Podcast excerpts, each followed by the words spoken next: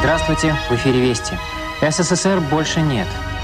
Сегодня примерно с 15 часов дня москвичи смотрят на танки, стоящие вокруг пресс-центра. Введение военной техники на территорию Москвы – меры совершенно вынужденные. Я прекращаю свою деятельность на посту президента СССР. Почти весь 1991 год решалась судьба огромной страны. Что происходило тогда? Крах империи или развал совка? Трагедия или закономерность истории? Мы решили задать эти вопросы тем, кто хорошо помнит тот переломный год. Тогда 25-летние молодые люди, подготовленные советской системой к распланированной на пятилетки жизни. Им пришлось учиться мыслить по-новому, менять профессию или даже страну. Личные истории, успехи и падения на перекрестке двух времен. В подкасте «30 лет без СССР».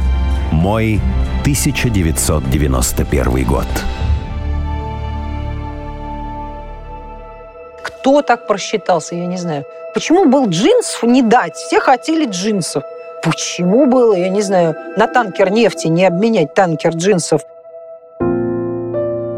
Что такое советское детство?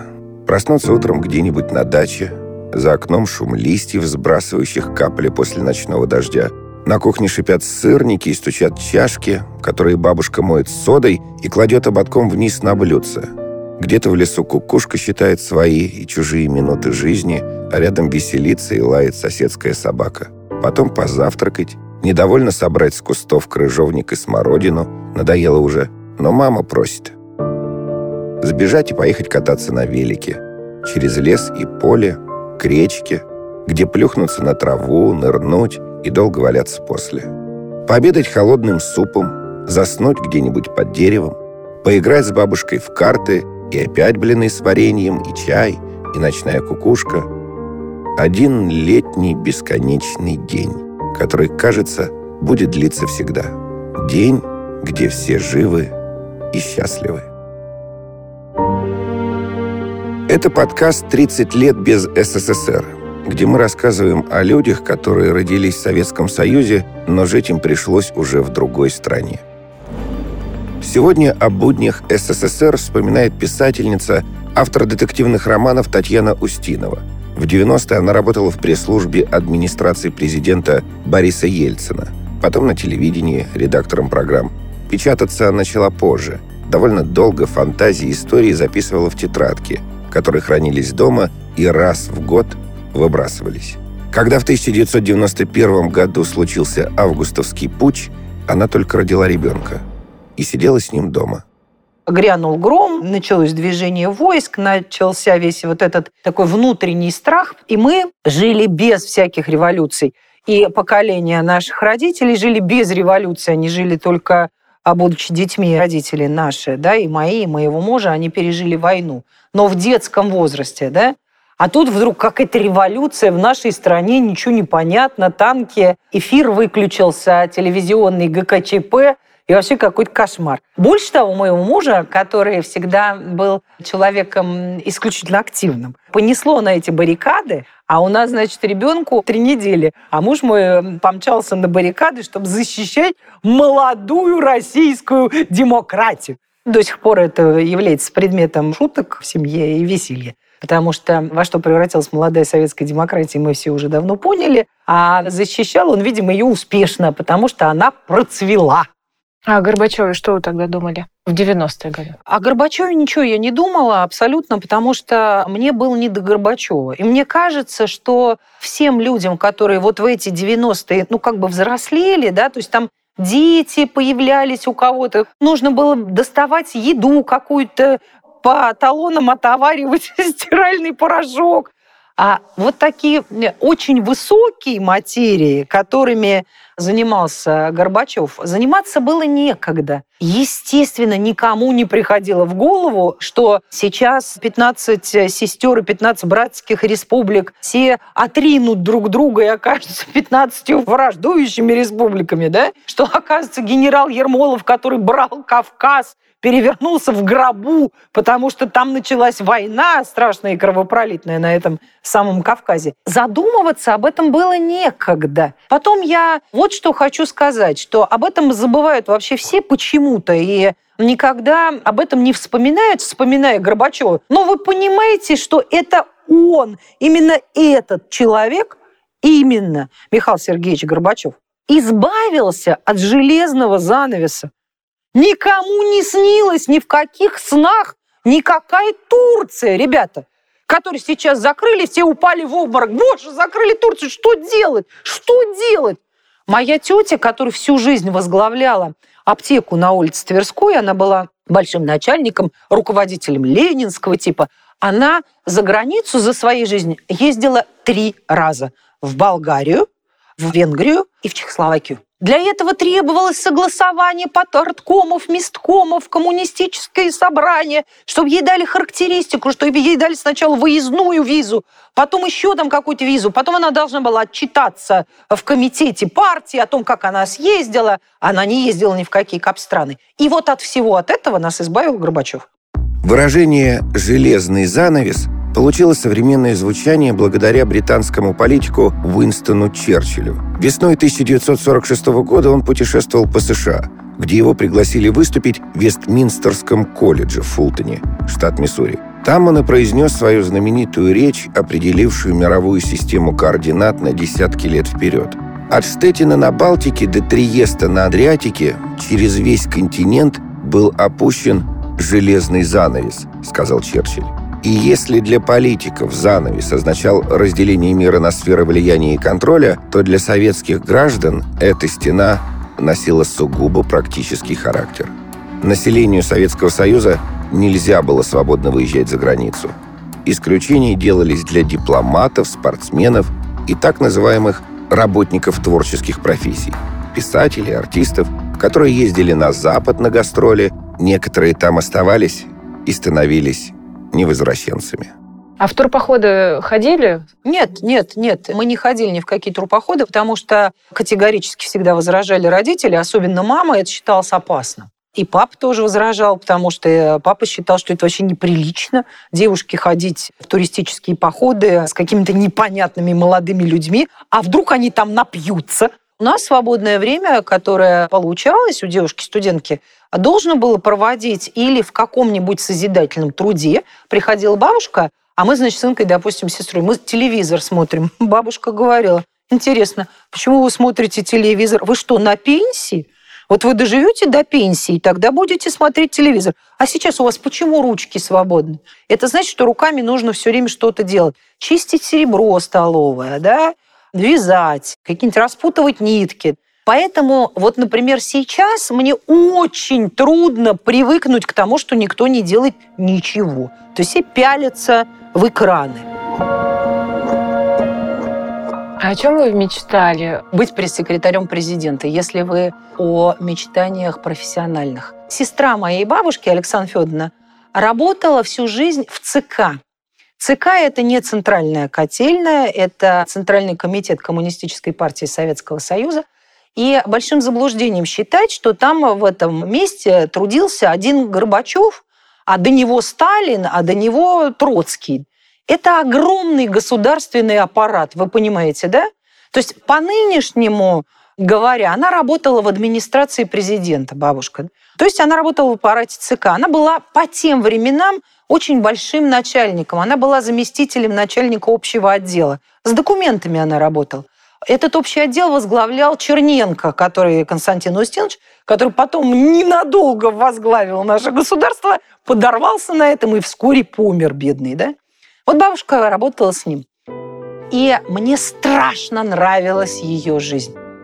Вот то, как она, как вам сказать, интересно живет, казалось мне верхом просто совершенного рая.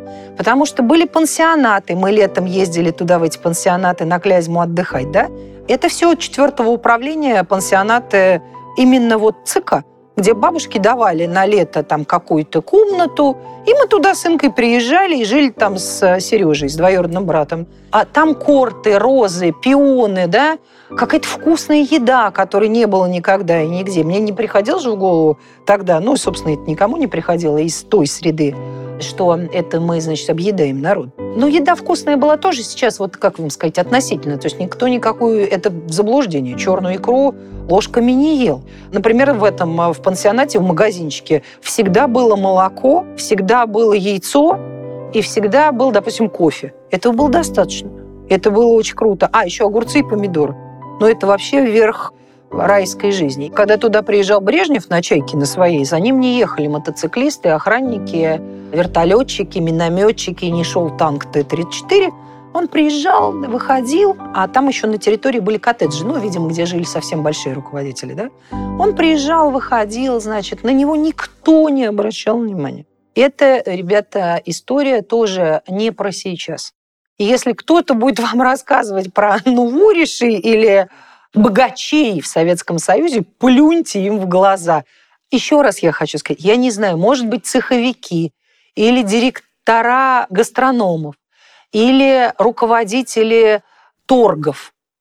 Они действительно что-то там воровали и были богатыми людьми, наверное, по советским меркам. То есть у них, наверное, у всех были «Жигули» и двухкомнатные квартиры. Но вот это чиновничество тогдашнее, оно жило более чем скромно. Известно, что генсек СССР Брежнев очень любил машины. В личной коллекции Леонида Ильича были отечественные авто, как «Чайка», ГАЗ-14, единственная машина этой марки, покрашенная в темно-вишневый цвет. Все остальные «Чайки» были исключительно черные. И много иностранных. Тут список внушительный по тем временам. Например, руководство итальянской компартии подарило Брежневу Мазерати Кватрапорте – Mercedes-Benz 600 Пульман, изготовленный всего в семи экземплярах, пришел от канцлера ФРГ.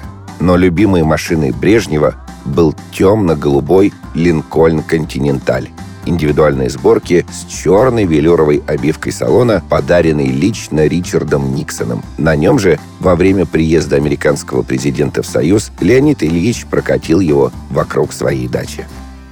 Бывает ностальгия по тому времени? Нет, ностальгии не бывает никакой. Есть вещи, которые я с удовольствием вспоминаю. Вспоминаю бабушкину квартиру на улице Горького, на Тверской, про бабушкину даже. Она такая была ну, старая квартира с таким бестолковым, длинным, предлинным коридором. То есть для того, чтобы попасть в кухню из прихожей, нужно было пройти прям вот длинный-предлинный, вот этот какой-то совершенно дурацкий коридор. Как мы с прабабушкой, а, видимо, от прабабушки и от детей, значит, пытались как-то избавиться, ну, на семейных каких-то застольях, ну, чтобы мы не мешались. И нас отправляли на улицы. И прабабушка, значит, шла с нами по улице Горького, по Тверской, росли липы, и она собирала в такой кулечек липовый цвет на Тверской, на улице Горького, чтобы заваривать его в чай. Вот это мне все очень нравится, я с удовольствием об этом вспоминаю. Мне это как-то прям приятно все. Пироги бабушкины там на 7 ноября и на 1 мая, это обязательный номер. И именно пироги она всегда пекла. Ностальгии, вот то, что не хватает порой щемящего не по прошлому ностальгии, ностальгии по настоящему, я не могу сказать, что вот тогда колбаса была вкуснее, а люди добрее, вода чище, небо голубее, фильмы лучше. А я стараюсь изо всех сил жить в настоящем мире, понимаете, да? И мне удается, у меня настоящий мир, мой собственный, личный, а он мне очень нравится. А есть что-то, за что не любили Советский Союз? Ну, конечно, мы его все не любили за форму школьную, да? Это сейчас мы поняли, боже мой, какая же это красота! Это школьная форма. Она все равно у всех осталась, да? То есть это просто никто этого не понимает. Все равно у всех одна и та же форма. Это китайские джинсы, китайские толстовки. Понимаете? А тогда нам казалось, что это уравниловка, что мы все такие разные, особенно девицы, да, что мы такие все прекрасные, нам нужны наряды в школу, да, ну дуры, что делать. А, но нам хотелось наряжаться. Значит, за школьную форму, за вот этот весь дебилизм идеологический, марксистско-ленинский, философско-материальный и экономико-социологический, да, что мы должны были учить в институтах обязательно. А за отсутствие книг, потому что, ну, не было книг. И нечего было читать, зато эта целина этого Леонида Ильича Брежнева стояла во всех магазинах, изданная совершенно роскошным образом, и злила это страшно. За то, что нельзя купить ничего самого такого простого, вроде, опять же, джинсов и рубашек, ну ничего же не было. Это все очень раздражало. Школьная форма в Советском Союзе была обязательной. Девочки ходили в коричневых платьях с белыми кружевными манжетами и воротниками, которые нужно было снимать, стирать и заново подшивать. Еще были фартуки, коричневые на каждый день и белые по праздникам. Ну и банты, коричневые или белые. Мальчики носили темно-синие брюки и куртки с однотонной рубашкой, которая менялась на белую, опять же, по праздникам. Из платьев быстро вырастали. Брюки становились короткими и начинали лосниться и блестеть от частой глажки. Зато все выглядели примерно одинаково. Без лейблов и цветовых гамм. Школьная одежда не давала шанса выделиться. На ваш взгляд, какие вещи исчезли вместе с Советским Союзом? Мы были абсолютно стопроцентные космополиты. Я это сейчас понимаю прекрасно. Нам не приходило в голову, что Юнусбек Бамадгиревич Евкуров не русский человек. Может быть, еще раз это волновало людей на местах, там где-то в этих республиках. Здесь это вообще никого не интересовало, и это ушло, и это не вернется никогда. Что еще исчезло с Советским Союзом, вы спросили, да? Опять же, да, вот это вот умение людей занимать себя. Люди все время занимали себя. То время, которое не было занято борьбой за существование и стоянием в очередях, люди жили очень э, весело, на мой взгляд, гораздо веселее, чем сейчас. Потому что вот ходили в походы, ездили в путешествия, пели песни, читали какую-то прозу и стихи. Это все очень такое хорошее времяпрепровождение. Мне кажется, что с Советским Союзом исчез или навсегда, или, по крайней мере, очень сильно отступил повальный алкоголизм, который очень процветал в Советском Союзе и о котором сейчас не может быть и речи. То есть люди сейчас выпивают совсем не так, как пили при Советах, и совсем не то, что пили при Советах. И вот это вот, особенно в антиалкогольную кампанию, открывшаяся правда Горбачевская, да, антиалкогольная кампания, которая, собственно, и добила и без того уже серьезно раненую страну, Афганистаном а, и вот этой вот какой-то совершенно идеологизированной внутренней политикой, кто так просчитался, я не знаю. Зачем так кто-то просчитался, я тоже не знаю, потому что почему был джинсов не дать? Все хотели джинсов. Почему было, я не знаю, на танкер нефти не обменять танкер джинсов в Индии в этой, который все содержал Советский Союз и Индию тоже? Я до сих пор не знаю, кто так из них просчитался, непонятно. Вот. И пили совершенно по-черному. И студенты зачастую, и взрослые, и везде. И в деревнях, и в городах. Сейчас, конечно, такого нет, так никто не пьет. Чтобы искоренить пьянство, в мае 1985 года в Советском Союзе началась массовая антиалкогольная кампания, инициированная молодым генсеком Михаилом Горбачевым. Лозунг «Трезвость – норма жизни». Из кинофильмов вырезали сцены застолья, алкоголь продавали только в определенные часы с 14 до 19 и только в специализированных магазинах. В Молдавии и в Абрау-Дюрсо массово вырубались виноградники. Как следствие, резко выросли цены на сахар, многие люди перешли на самогон. Самогонный аппарат стал привычным предметом домашнего интерьера, как чайник или сковородка – компания сильно ударила по госбюджету и постепенно сошла на нет. Говорят, что пить меньше не стали. Что вам пришлось изменить из-за распада Советского Союза? Ну вот в плане профессиональном, в целом, в жизни? Какие-то планы? Вы знаете, мне ничего, потому что я не работала ни дня по специальности и не хочу. Да, и никогда не хотела. А вот, например, муж мой, он человек всерьез, абсолютно гениальный. Это не шутка и не фигура речи, и я так говорю не потому, что я его жена. Наоборот, он из-за этой гениальности своей, он мне очень неудобен как муж. Любой гениальный человек неудобен. Он невыносим. Мой невыносим. И он, когда защитил диссертацию вот эту свою, и потом а, он уходил с работы, его научный руководитель а мне сказал, остановите его, сказал его научный руководитель. Сделайте что-нибудь, чтобы он не уходил, потому что если он сейчас продолжит заниматься наукой, вот я вам говорю, сказал научный руководитель, это будет Нобелевский лауреат. И Женя, как все, так сказать, гениальные люди, он делает только то, что он считает нужным, и никогда ни по каким вопросам ни с кем не советуется. И по этому вопросу он со мной не советовался. Он просто в одночасье, несмотря на то, что я орала, что ты не должен уходить с работы, он с работы ушел. И понимаете, какой ужас? То есть человек всю жизнь занимался наукой. Всю жизнь это не в институте. А он уехал в школу для одаренных детей в Питер, когда ему было 14 лет, да?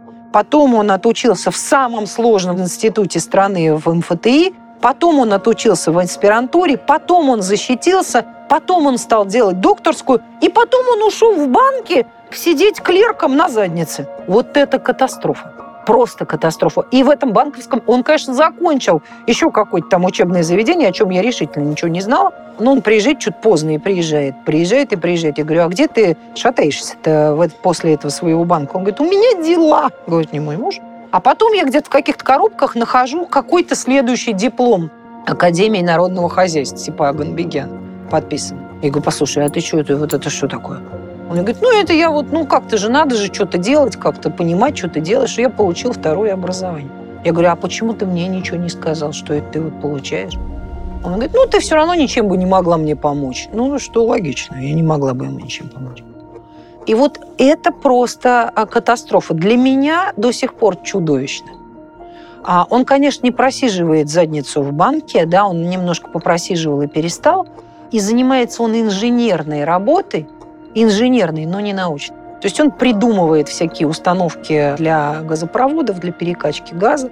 Но это инженерная работа. Да, он придумывает, да, он там молодец, да, он придумывает так, как никто не умеет. Но, понимаете, а вот так э, всю жизнь заниматься наукой, хотеть ей заниматься, любить науку, как больше ничего. То есть он ничего так не любит, ни меня, ни детей, ничего, как науку. И просто из чувства долга, у него уже уже ребенок и жена, ни копейки не зарабатывающие, из чувства долга, из понимания долга и из-за того, что развалилась страна. И вот эта прикладная наука, а мы занимались не теоретической, а прикладной наукой. Самолетостроение, вот эта аэродинамика, она приложена к самолетостроению. Самолетостроение погибло, и аэродинамику стал прикладывать не к чему. И вот он ушел. Вот это прямо ужасно. А многие ученые и инженеры, они же уехали после Советского Союза. Да, да, ему предлагали тоже уехать. Почему остался? Потому что у него жена и ребенок. А это был путь в никуда, я вас уверяю. То есть это, опять же, я не знаю у кого как, но это нужно было несколько лет мыть пробирки, а потом, помыв как следует пробирки, перезащищать диплом, а он уже почти доктор. Тогда ж ничего никакого не засчитывалось, никакие эти регалии нигде. И содержать там ребенка и меня он бы не смог. Значит, мы должны были, ну, расстаться, развестись. Он не захотел со мной разводиться. В вашей семье существуют традиции, которые вы передаете с поколения в поколение? У нас совершенно прекрасная традиция, я ее очень люблю. Когда появлялась первая малина на участке, бабушка всегда пекла малиновый пирог. А опять же, возвращаясь к советским временам, не всегда был сахар. То есть сахар – это отдельная статья дефицита. И летом сахара было не купить, потому что все запасались на варенье, на протертую смородину, на джемы, на всякие. И бабушка к этому первой малине, она всегда припасала пакетик сахара. В малину нужно много сахара, иначе она будет, пирог будет кислый такой и влажный. Если много сахара добавить, то он будет такой, наоборот, ну, как бы сказать, ну, пропитанный вот этим вкусным малиновым сиропом. И традиция, которая соблюдается до сих пор, я, как только появляется первая малина, я сразу делаю малиновый пирог, и мои сыновья великовозрастные – и их друзья обалдуи, понимаете? И их жены, и их подружки, и все на свете, все собираются на этот малиновый пирог. И это как бы вот такая верхушка лета. Верхушка лета. Мы ее просто вот прям любим. В какой момент вы поняли, что Советский Союз распался? Как вы это поняли? Объявили о том, что вот этой страны под названием Советский Союз не существует. Теперь существует Российская Федерация, в которой мы все живем. Разумеется, тоже вот эта вся ужасная история о соотечественниках, которые оказались за границей. Ну, это какой? В Алмате, прекрасный город, да? или в Риге, не менее прекрасный город. Это никому не приходило в голову, что это все придется всем менять, что появится такое слово, как беженцы, что начнется война. Она же моментально началась. Тут же во всех окраинах началась война, тут же все передрались, потому что вот это вот, как вам сказать, э, вот это вот э, полицейская система, которую мы все проклинали, да, Россия тюрьма народов, мы все проклинали эту полицейскую систему. Она, естественно, сдерживала войну. Никому не приходило в голову воевать. А как только распался Советский Союз, это прям вот началось. И мы стали вот это вот понимать, что такое горячие точки. Какие горячие точки, я вас умоляю. Здесь вот как-то так получилось сразу быстро. Если бы была возможность такая встретить вот ту юную Татьяну Устинову в 91 году, что бы вы ей сказали? Ой, я бы сказала ей, немедленно взбодрись, очнись, перестань убиваться над тем, что ты некрасивая, толстая, косая, у меня косые глаза, косоглазие, в очках, что из тебя ничего не вышло, потому что в семье мне очень часто говорили, что из тебя ничего не выйдет, да? Прекрати немедленно этим заниматься, радуйся жизни каждый день, занимайся делом, расти сына, дальше все будет хорошо. Это подкаст «30 лет без СССР», где мы рассказываем о людях, которые родились в Советском Союзе, но жить им пришлось в другой стране –